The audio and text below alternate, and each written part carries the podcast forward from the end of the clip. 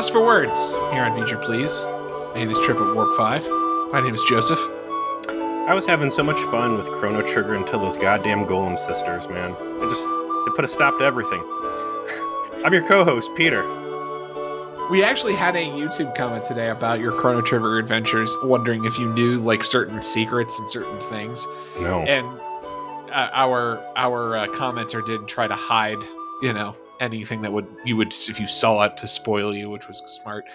And and my response was like, I, I'm pretty sure Peter wants to not know as much. the whole possible. shtick of our show is Peter doesn't know anything about nerdy things in the fucking late '90s, early 2000s, right? yeah, yeah. Like we got to stick with a theme, and that theme is you you try to My stay ignorance. pure. Stay golden, pony You know- boy. Man, I'm gonna peel back the curtain a little bit here. Um, you and I had a rare uh, phone discussion this week because we talk every week over our podcasting apparatus here, so we don't generally need to call each other. But you called me because you were interested in potentially hot swapping into reviewing Picard rather than starting season three, and we had some some like opportunity to consider that. I was listening to the season two rip on my drive from Cleveland back down to Columbus, which is why I called you because texting and driving with my kids in the car gets me in real hot water with the wife, and my kids are old enough now they can rat me out on things. Oh, oof. Oh, no. You're raising marks, Peter. So, they're little girls. Yeah, but I mean the coverage we did at the end of the season two rip.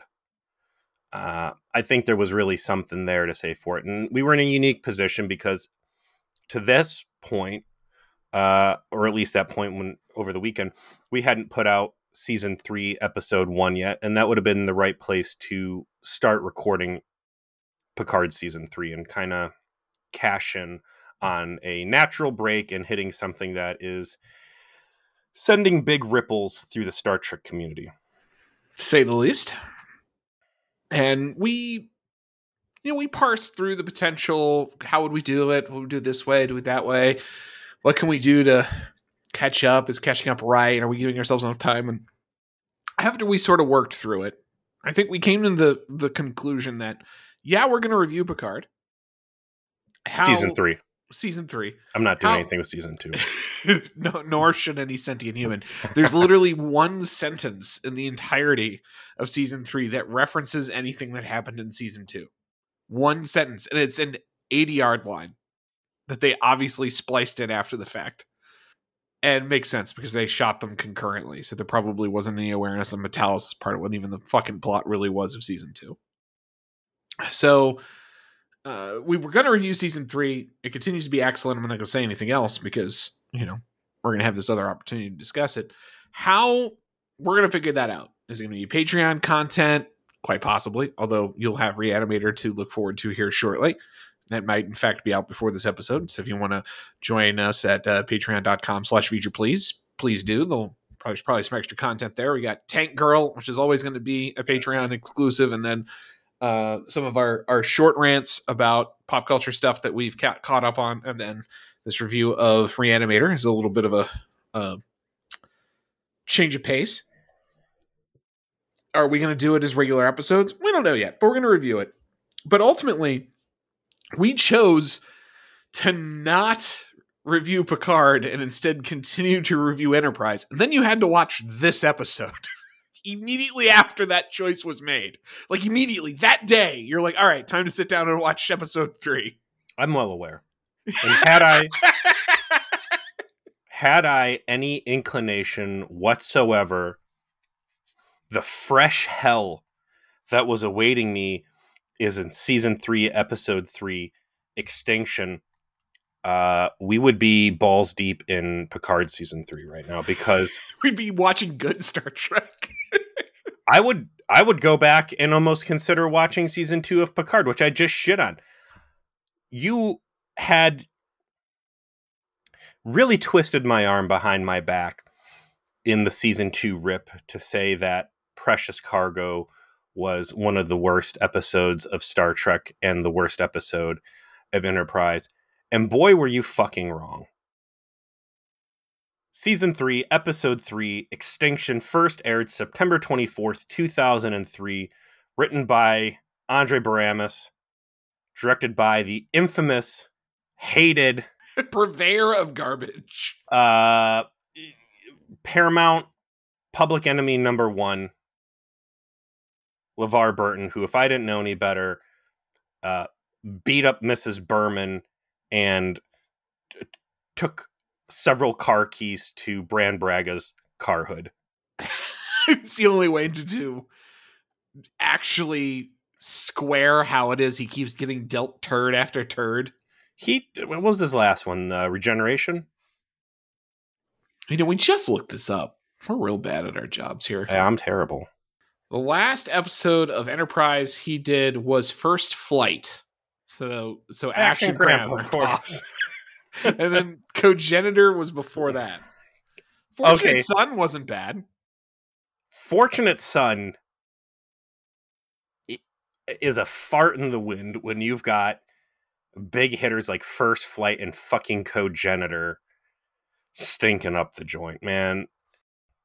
I've never hit a point, a low, watching Star Trek Enterprise or Voyager for that matter, where I just wanted to just turn the goddamn thing off. And normally, like, it's rare to hit episodes this bad. And we're talking like a logium. We're talking just the worst of the worst, right? I, uh, I, I the way I'm watching it, I can't like 2x view or like 3x view, and I can't even really like skip forward all that effectively. So I'll just start fucking around on my phone. And usually that's enough to like preserve my sanity. But them making these whack ass velociraptor noises was so jarring that I couldn't even like I couldn't even fucking look at Facebook and and like Instagram. it demanded your attention. you couldn't look away. Can I really tell you can I tell you something in in the strictest of of confidences here You're gonna say internet? that you didn't even bother watching this fucking episode and you made me just sit through this solo and you're No. running off of fumes and what you kind of remember and no. memory alpha entries. I You didn't think it, shit. Don't even fucking say that. I, I didn't even think it was that bad. I watched this.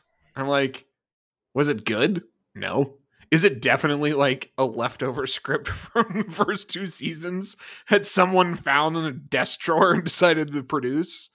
Yes. Are uh, some of the choices here, uh, shall we say, strange? yes.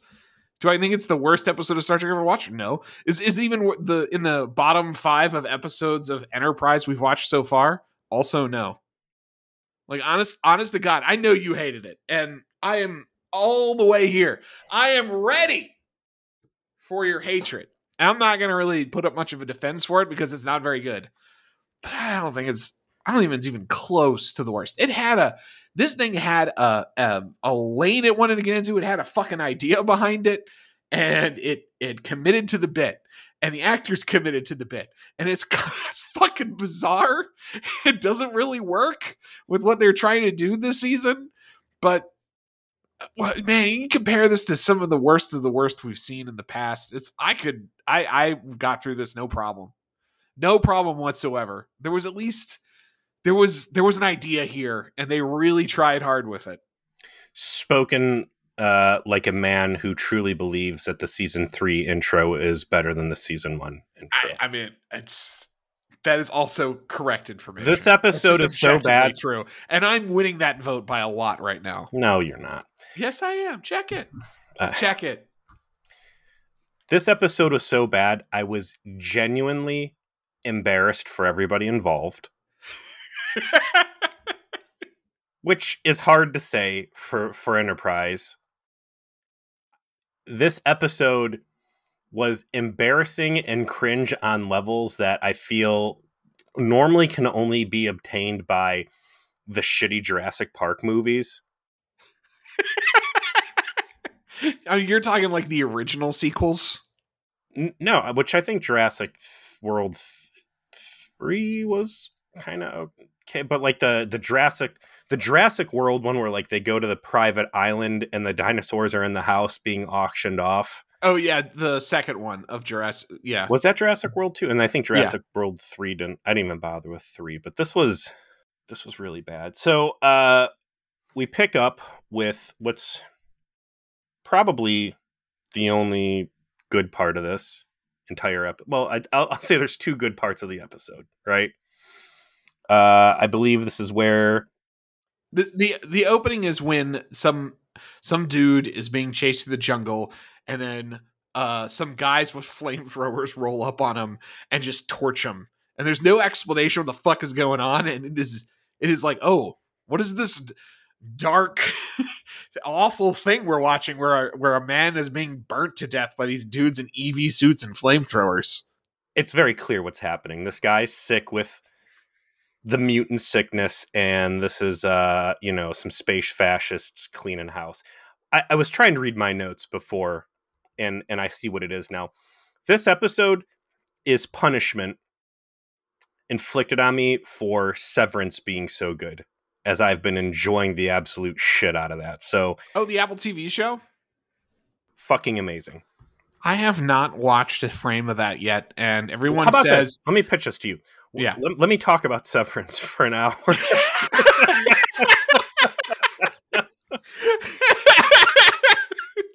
it's incredible. Um, so this is this is the first part of the the one of two good things that's going to happen in this episode, and it's people getting burnt to crisp. I mean, it's it's a great tone setter for an episode where you know some real dark shit's supposed to happen, but and then just turns into a bit of kind of a farce instead. I mean, the the tonal the tonal attempt here is like aliens, right? Like something you kill with fire. You know, it kind of matches the moody, dark. You know, we're in the terminus systems. You know, season three thing. Like this opening is in the right frame of mind. It's just sure. it goes in a goofy direction. And with Enterprise, you know, you can get a very limited, no, it's a pretty big range actually of cold openers with stuff ranging from uh, we're going to hunt you down and kill you with fire. And the other end of the spectrum we frequently get is like the cold opener being uh, Trip sitting there, uh, sitting down with a book to read for the evening and forgetting what page he ended on. And then they like hit some sinister music as he finds his bookmark had fallen out. So of the two, certainly I want to go with people getting fucking torched, but uh, that's that's that's where we're gonna say our first uh, good part is. Then there's the god awful new intro, which I have mercifully been able to skip through. and then we are now at an unskippable recurring element, and that is let's uh, get uh, Trip into Paul's shirts off and have them touch each other because that's how we're doing sexual tension now.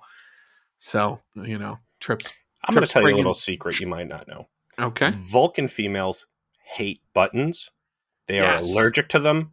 They cause uh, very severe allergic reactions, teeth fall out, massive hair loss. Some cases it can be fatal. So most Vulcan women will buy shirts with as few buttons as possible. You can see an example of which here being T'Pol's shirt.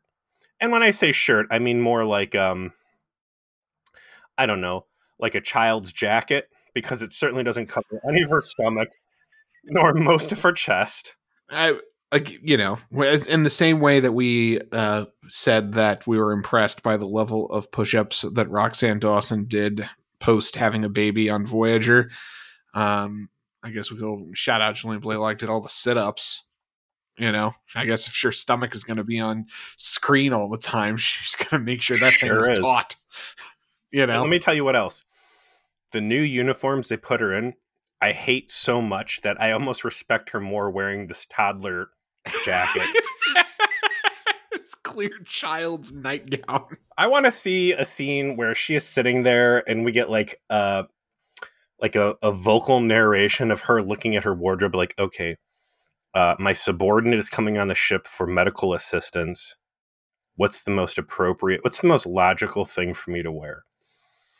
If she had like a secret picture of him like taped to the wall behind a book and she was just staring at it and like blowing it kisses and stuff. Like I could buy her wearing skimpy provocative shit like this. But since they've magically hit the reset button on the legitimate groundwork that they did in season one and two to like make them affectionate at all towards each other to to ramrod this goddamn thing. I'd say this is like borderline uh sexual harassment. It's like especially because Trip is very uncomfortable. You know, like this is. Like, I don't know about this. I don't like I don't like going to my boss's quarters to get all touched up here. Yeah, you know, my like super sexy boss in her increasingly shrinking shirts. So he shows up with a crock pot full of peaches because he's a Florida man. because he's southern. He wants to share. Like, thank you for your chiro Vulcan chiropractic stuff. Have some peaches. Have have a crock pot full of raw peaches, and then we get a very sensual shot of uh T'Pol eating a peach or taking a bite out of a peach, which amazingly becomes relevant later on. Here I am just thinking it's you know sexual overtones just for the the Berman of it, but this is actually plot, believe it or not. And college engineer takes his shirt off. Dude is sculpted, and uh, he starts starts getting getting touched up. But hey, the captain calls from the shitty command center and says, "We've got work to do."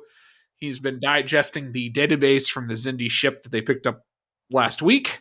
It was the Marauders database that had Yeah. some info on the Xindi. I, I do want they to had it- raided the Xindi ship, and so they got the database yeah, yeah. from that. Fair enough, yeah. Um, it's a it's a database through osmosis. I will say shout out to this episode for them actually touching base on the fact that Trip just got off a hard day of work. Uh, T'Pol turns out to be the the T in T'Pol is Mhm. actually a shortening of Tarantino Paul. She's off- stuff, feet she's in- stuff, feet stuff, feet stuff. That's right. He told him to take. I want to. I want to see her feet. Trip. Give me them feet. Get them doggies out. And then Trip's like, whoa, oh, whoa, whoa. Smell them.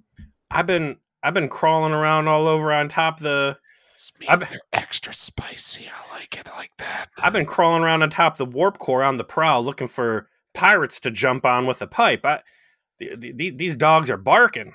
And I know that you being a Vulcan, you already hate the way we stink. I take these things off, it might kill you. And that's when we find out that apparently, whereas Archer has a fetish for head injuries, T'Pol's uh, kink is, you know, catastrophic damage to her nose. Sadly, I also like the little joke she throws in that, you know, The uh, chances of paralysis are min- minimal. I think. and they're going over that at the same time I'm writing in my notes like it's ridiculous to think that the humans and Vulcan's nervous system is so fucking similar that she can go in there with like jackhammer pressure and hit where would be helpful to a Vulcan and that you better hope to God that's not like the place the place you press to to I don't know put him in a wheelchair forever but Isn't there like a TNG episode that explains why the physiology of all the Alpha Quadrant species are the same? oh I thought you were gonna make a joke about Worf taking those barrels to the back That's well, no, I would make a, uh, jo- I would make about a joke about that episode because that one was good.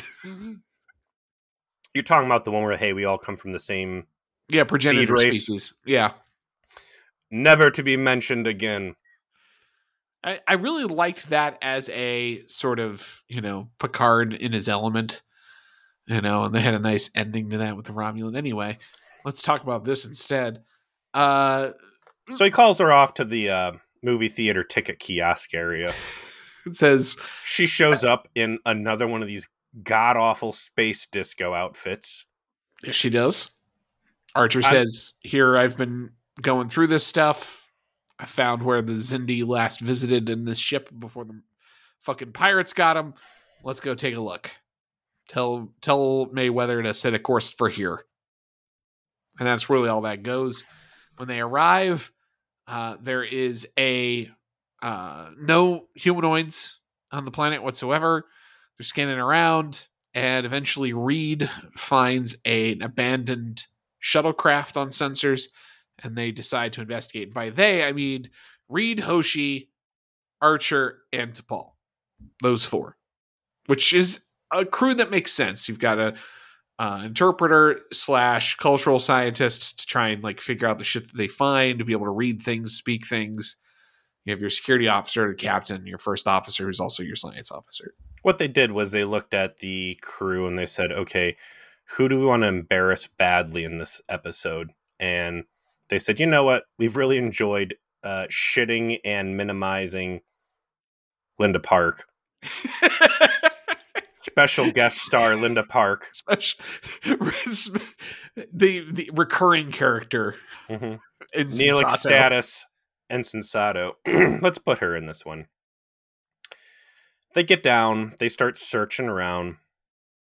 Uh, uh, we've got a real nice redress of Planet Hell with some heavy foliage, foliage, which I don't think we've seen this much dense um, plant life since Rogue Planet. I was going to say it reminded me a lot of Rogue Planet and that it's dark and it's just lots of trees. They get over. We get some pretty gruesome shots of dead dudes, which I felt it was kind of a miss that they find the corpses and that the set designers didn't do like better scorch marks on the area around them since you know these guys got hit by four flamethrowers a piece or whatever. And I feel like they did enough. Like all of the foliage is, you know, burnt to a crisp. I mean, a clear enough that you know fire happened here, and I guess the the shocking part is that they essentially immediately all then transform after discovering this information. No chill.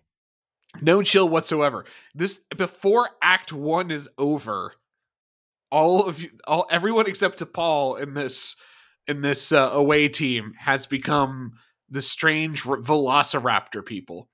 You do get what I think is a pretty good transformation scene for. I think it's Archer is the one that we see the most, and then Reed and the only one we don't see actually i think is is hoshi hoshi just like shows up transformed T'Pol's down there and she's got this white i, I want to say this is her professor disco outfit from marauders actually yes i think it is which went from being the worst uniform she was in in season two to being the best one i've seen her in in season three as sad as that is but she starts going through the transformation as well but it does not seem like it sticks because our reoccurring trope of the aliens are immune to everything, which is normally occupied by Dr. Phlox. In this case, it's Hosh, uh, T'Pol. So everybody else goes through a comically fast, and we're talking like Michael Jackson turning into a werewolf and thriller fast. Matter of 20, 30 seconds. Suddenly they are transformed and they act like strange raptor people, including their head tilt. I think the the the reference you made is extremely accurate. They click, they hiss, they sort of you know are are stalking around each other and acting in a very animalistic way. They attack T'Pol. They uh, she has a she gets a bad case of falling down unconscious for no reason, which can happen in Star Trek. Take her. Yeah, like she's escaping, and then all of a sudden she just falls, and then she's like, "Oh, unconsciousness." Boop.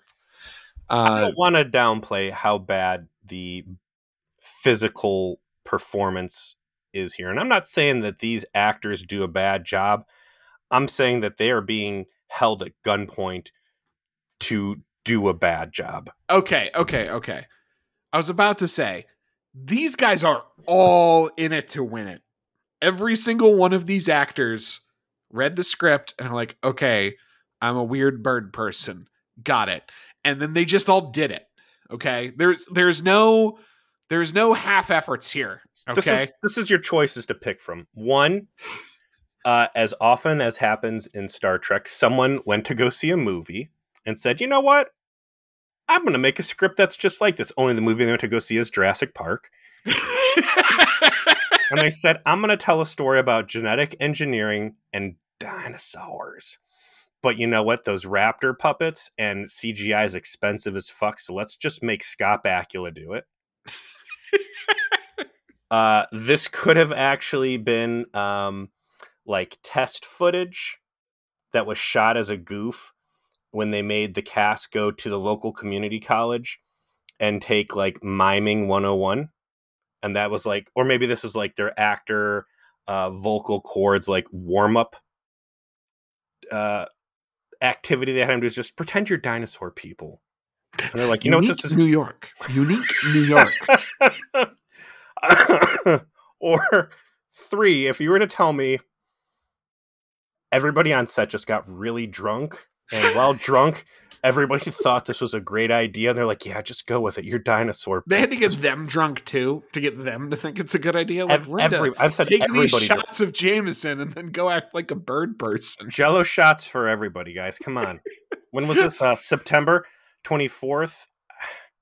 Maybe it was like a a, a 9-11 remembrance party that got out of control. I don't know. I, I, they are they are trying their best to deliver on the premise that has been handed to them. The problem, and this is why I rate it above all the garbage we've ever watched, because the the thing that separates bad from garbage is a lack of effort to me. A garbage episode fails to even try. This one is trying. These actors are trying. They're merely provided terrible material with which to work, but everyone is physically trying to do the thing. They are 100% devoted. There's no self-awareness on anyone's part. They are in in what they're doing and yes, we have a bunch of grown actor professional adults who are, are tromping around pl- the planet hell caves with foliage, acting like bird people with five pounds of makeup on their faces. You know, Scott Bakula was in movies. he was. I mean, he was a real actor. And you think Scott Bakula's sitting there on set? Like, sure, they had him do hokey, silly shit in Quantum Leap, but then, you know, Longest Yard and some of this other stuff. Do you think he's sitting there looking at the script, looking at uh, Reed and Hoshi acting like bird people while he looks at his own hands and it's just like, you know, it, I thought after Vox Sola, I couldn't get any lower. It's one thing if you're Dominic Keating and you're like, well, this this is a great paycheck I get, so I'm gonna be a bird person. Mhm. You know, like, but when you're Scott Bakula making that choice, Eating bug goop. Yeah, eating bug goop after having a weird judo fight scene after it. dominance humping Dominic Keating. Uh, I so there, there is not much to talk about in terms of plot. Uh, So so so they they convert and then they fucking do the other thing that you know jumping back over to your your favorite uh precious cargo where we have to do alien charades for a good six minutes while disco T'Pol tries to con them into getting the universal translator that hoshi conveniently still has on her i'm sorry bird hoshi conveniently still has on her belt. That's where i really started getting into my phone and i'm like i, I can't i can't and it's it's like fucking police academy man.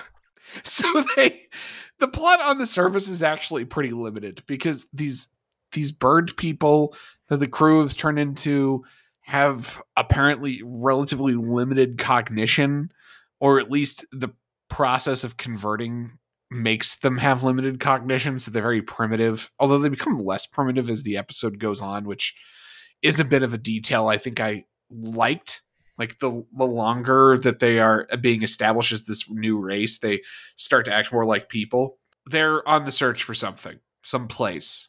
And T'Pol is trying to keep this band together and figure out what the fuck is going on while going deeper with them. Meanwhile on enterprise trip is in charge. Trip is like okay what do we do? And brings in Phlox i was like doctor tell me what the fuck is going on and they draw the conclusion that's obviously some sort of pathogen that has resulted in this circumstance. Trip can't just go down there, can infect everybody. So he says, Well, I'm going down there, but I'm going to bring two XCOM guys and uh, we're going to wear suits uh, to prevent ourselves from getting whatever this weird new space AIDS is. It's also worth mentioning, since this is a fun stat to track, if we open up our tally list for number of other crew that T'Pol has shot, I think we get to add. Is it Archer or is it Reed that she wings? Uh, to Paul Wings Reed. Ar- Does it Reed? Yeah, doesn't. I don't think shoots Archer. Well, that's a good one to shoot. I bet that felt good. I mean, he always deserves it. And he gets shot again by the uh, XCOM guys. He's a great tactical officer, very spry, good Oh, he's holding his gun like an asshole again in this episode. Did you see that when they're like inspecting the Xindi shuttle? And he's he's like, ha, ha, ha, with his he you know, holds his over dramatic you know movement. He holds his gun like Will Shatner reads lines. Yes, he does.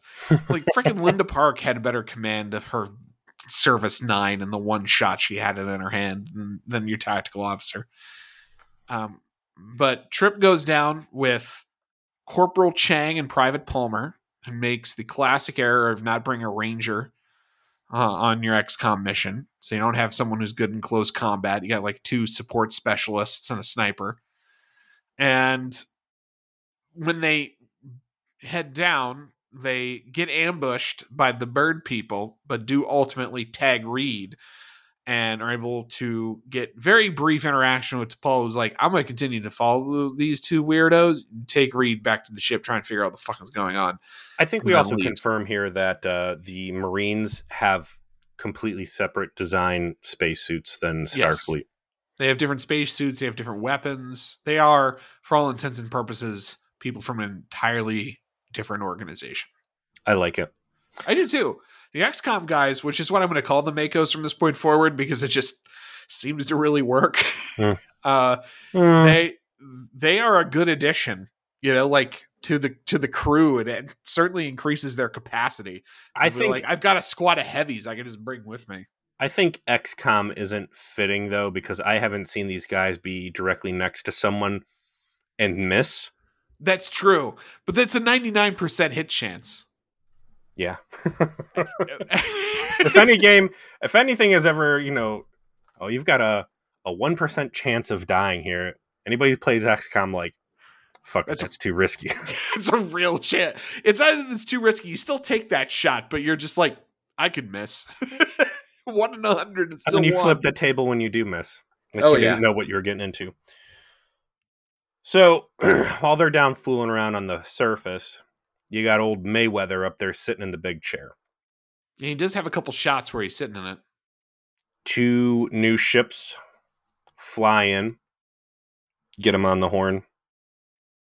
Wouldn't you know, you're in the quarantine zone, buddy.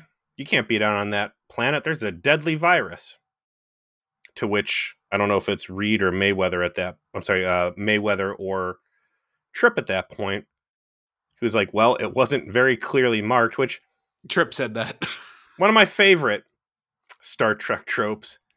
Uh, we're gonna get real mad if you're at this planet, which we have done nothing to warn you not to go down to whatsoever. I actually kind of liked Trip in this episode. If we've complained before, he's not very good at commanding the ship. This time, he's actually making correct decisions and standing up for himself. So, you know, this alien commander's like, "You're in the quarantine zone." He's like, "Well, you didn't mark it."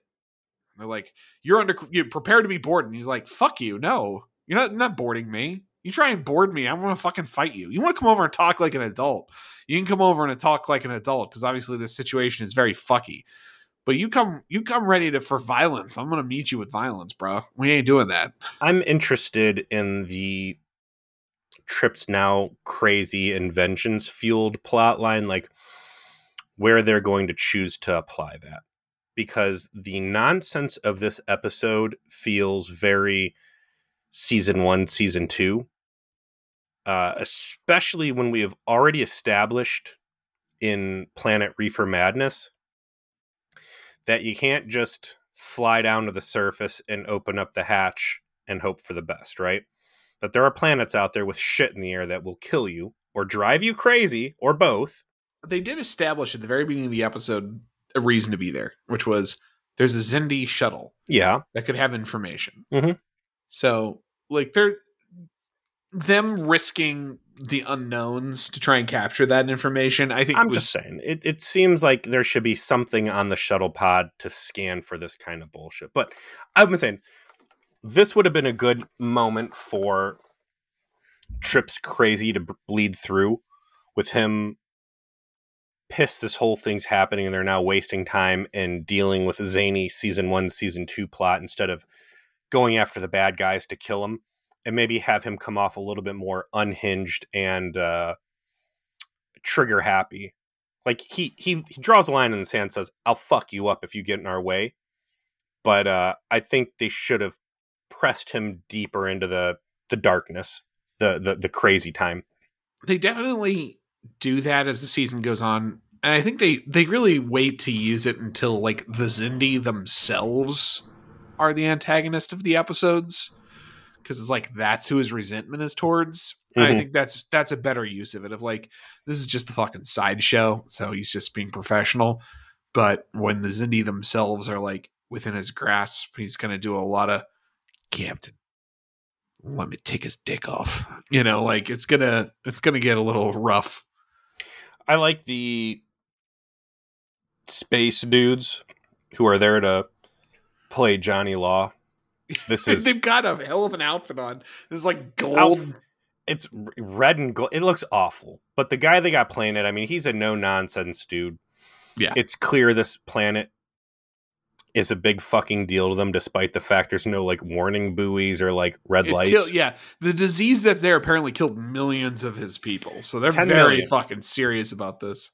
This is like basically the Xindi attack. This this killed as many people as the Xindi attack killed back on Earth and he'll start filling in some of the plot here that the inhabitants of this planet at some point lost ability to reproduce and so they turned to genetic engineering and they did the only thing reasonable and that was uh, make a virus that just rapidly transmorphs anybody in humanoids it infects into the native race complete with uh, you know shared past memories the idea of this plot I feel like has been done before in different pieces in different episodes, particularly in TNG.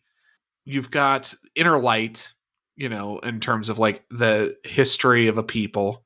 Mm-hmm. Um, you the had, one where Joni turn Geordi LaForge turns into the ultraviolet light. Right, and it was Identity creature. Crisis, which of course, like it's funny because LeVar Burton is literally directing this one, and he was the focus of that episode. Like this idea, uh, there was the Voyager episode where they found the Vietnam Memorial and like the world's uh, most powerful Ch- psychic weapon. Yes. Yeah, Chakotay and Neelix and Paris were like having flashbacks of a war they didn't fight in. So there, there's elements of this plot have been used before. Um, this vehicle is a little different. Uh, I liked the idea of like the civilization tried to find a novel way to continue its existence and it just wound up causing a lot of unintended problems to the point where this race is like lock this place down and will kill anyone that shows up and all of that which why not just nuke it from orbit yeah exterminatus like just obviously there's nothing on this planet that's worth saving if you've hit a point where more morally speaking sending thugs with flamethrowers to burn people alive is on the table. Yeah, put a satellite out then. Tell people not to go here. Just burn the whole fucking planet. You got yeah. space lasers, just nuke it from orbit, man. Nuke it or at least like put a fence around it. You know, like warning. This place has space aids. Like, you know, not everyone necessarily going to speak your language. Have like a bunch of visual aids have like a big arrow pointing to the planet with like a, a circle with an X through it, and then like mm-hmm. a guy getting sick. Like everyone and then being these burned signs. alive. Yeah, yeah, like yeah. Instead, you're getting real pissed because someone showed up to a place you didn't even tell them they weren't allowed to go. Anyway, uh, the the they make it clear they're to end up killing uh Hoshi and, and Archer, and and uh, Trip's not down for that. But they need a sample of T'Pol's DNA because she's resistant in order to make a vaccine. Of course, that's when he remembers she seductively ate a peach earlier and sprints to the, her quarters and gets the peach to get the DNA off of that. Another and, opportunity missed here would have been Trip getting to her quarters, going in. No locked door, by the way. Shout out to Tuvok. And finding his his special stash of peaches in the trash. that would have been fucking great. Like oh, that threw my fucking peaches in the trash. Like all the way from Florida, I had him special Georgia, stasis. Georgia. Yeah, I had I had him in stasis. I gave him to her as a gift. Instead, she's bitch. got him up on a shelf over her bed or something. And the next thing that happens on the surface, because I think we're just going to skip over the weird bird people stuff, is they You're find. skip over the Magic City dream. oh, there's the Magic City Dream first, which is like another PS2 cut PS2 cutscene level, uh, like zoom out of a bunch of stock characters wandering around an environment, and it's like this tiered underground city. Uh, didn't even really look good for its era, and it's like it looked him- like some level out of Dragon Age Origins. Yeah, uh, but worse. It Oh, way worse. yeah, it looked like the Dwarven City from Dragon Age Origins, but worse. And Real quick, you know what? Also, uh, if we're talking about like retreaded elements, uh, Harry Cougar Planet. That was another one where yeah, there was an infection that started rewriting DNA and shared memory and all that stuff. And eventually he wakes up from that, and then they continue. And then when they arrive, of course, the cities are ruined because the civilization has already been long since killed off or destroyed, or it just died. And when they arrive, they're so filled with emotion. They start blaming T'Pol a little bit, but that's when T'Pol hears the heavy f- footsteps of the jackboots that are are incoming and knows that's not her her uh, human compatriots, and uh, they start running away from the flame troopers who pursue. Come And fire bats. and eventually the fire bats uh, attempt to uh, confront them in the hell caves, but uh, are beaten back by uh, roundhouse kicks to the face, which I thought was quite impressive, uh, but also the power of rocks. Uh, Archer basically just wields a rock. The fire bats made the mistake of attacking the Enterprise, the, the Star Trek cast members on their home advantage, which is the planet Hell Caves. Although Yeah. very positively lit for a change. Um, Archer's about to kill the one guy by smashing him in the face with the rock, and T'Pol's like, "No, leave him. Let's go. It's okay. His suit's punctured." the other He's already will take dead. care of that in a second. mm-hmm. So they torch him, and like T'Pol's got like one of the flamethrowers, and it's comically too large for Jolene Blalock to actually shoot. So it's like half her size. It's like stay back as they get countered out. They get cornered outside. They pull her away. They're going to dramatically torch uh, uh, Archer and Hoshi. Archer, and Hoshi, and then suddenly that is when Trip and one of the XCOM guys beam in. They did mention the reason they didn't beam them out is they were infectious. So they did, for a change, like address why they weren't using the transporter. But they beamed the the backup in, and they just like blam blam blam blam blam all four of the uh, the the fire bats because you know the Marines have longer range, so they just shoot the fire bats down before they get in range. Sure, yeah. you know, that's how that's how it works. And uh and T'Pol's like, I thought you're never going to use the transporter again. He said, I really didn't want to.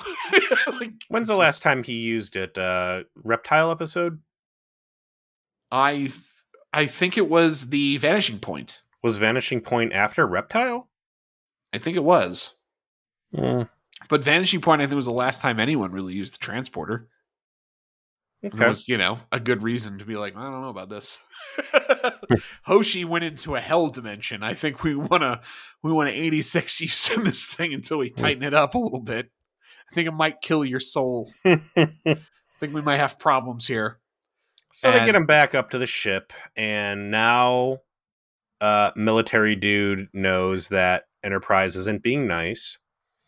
Enterprise shoots off, and the other two ships pursue, get into warp, and start shooting green things at him, which I'm just going to say are some sort of torpedo so I don't have to complain about phasers That's good. That's smart. in warp. And they're like, uh, you better surrender. And then Trip's like, we just need a little bit more time. And the guy's like, you know, cooperate or we'll have to blow up the whole ship. And then the door opens up and Archer comes walking in, and it's mostly Archer with just a little bit of shit on his face. Why are you shooting at my ship? There's infected people on there. Do I look infected to you? Yeah, a little bit. you, do look a little gnarly, dude. Still got some of the shit on your head. I liked how angry Phlox was at this guy.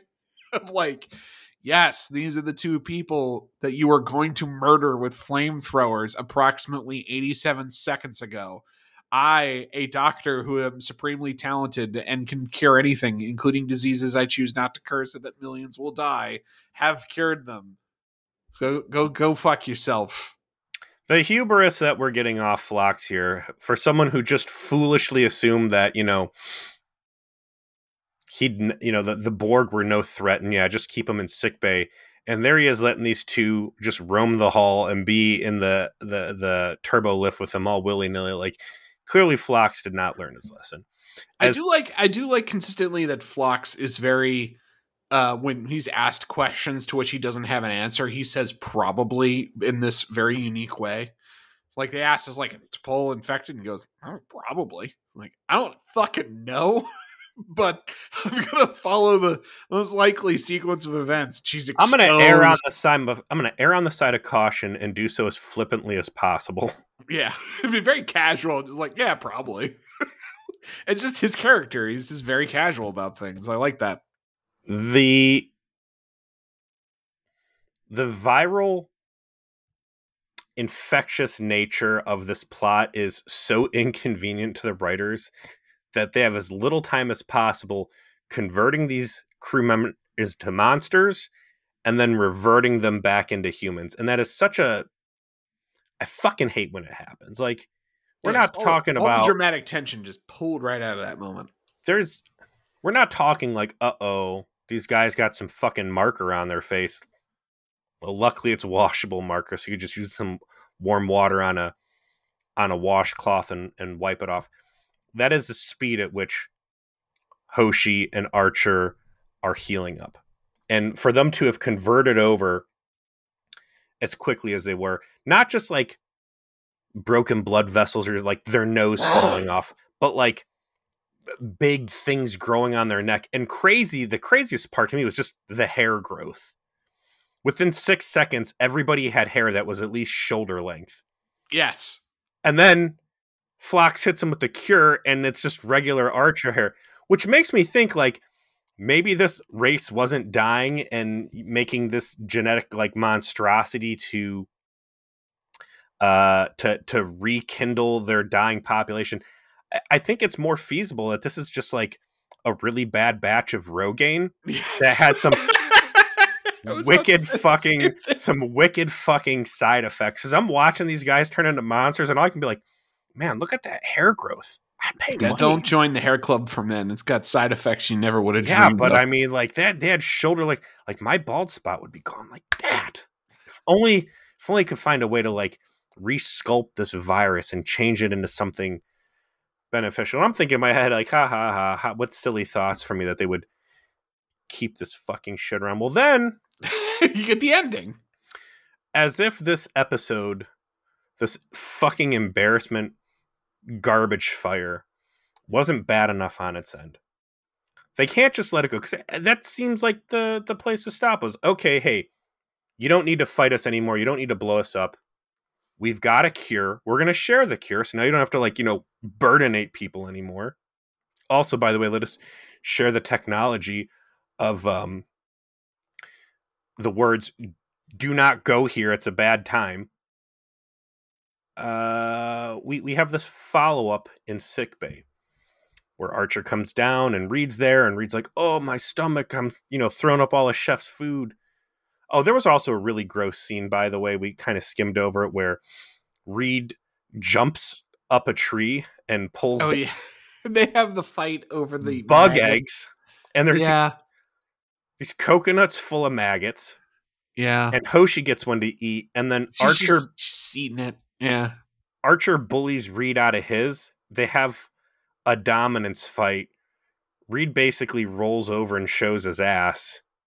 And like crawls up and licks Archer's balls, basically. I mean, it it very effectively demonstrated that they're very animalistic in that stage. It's it was very weird, but it and was then Archer tries was- to feed bugs to T'Pol, and then so they make a little joke like, "Oh, well, you know, you can have some of my moths because you're still a little bit of a monster, whatever." Reed limps off, and then Phlox goes, "Hey, by the way, here's the last sample of this extremely dangerous virus that could very easily wipe the entire crew out if this thing ever like you know hit the ground because even though i've got the antidote to fix it like it's very possible i just might be transformed and want to go back to the the forbidden temple city with everybody else because this is like the most powerful bioweapon we've ever seen I don't want to go to the shrine of the silver monkey, so can I please destroy this? To which Archer says, No, it's the last remnant of that civilization, and I will not destroy it. Which is just doesn't seem like something that Archer would say in the circumstance. It's like archer goes well hold on a second there's this this this virus this is the last attempt of a dying species to save itself and even though it's a terrible bioweapon and we see that you know that's all that remains of people that were just fighting to survive and i know that in the past i've had species begging me to save their lives and help fix a problem that was killing them off that I've just cruelly turned a cold shoulder to. But this time, when confronted with a a species extinction, well, wouldn't you know it, Phlox? But I've had a change of heart. as we were wont to on this program.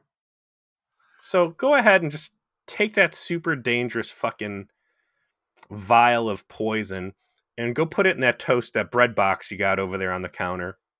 And let's just hope for the best. And I'm not going to go into it because we've spent hours discussing Dear Doctor and the nonsense that happened there. But yeah, the exact, as if comically they want to call back up all the imagery. And I'm not blaming Phlox in this, but it's just fucking Archer. You- You're going to let the fucking women and children and the nice Mr. Rogers sweaters people die. And here's like the fucking T virus made by the Umbrella Corporation.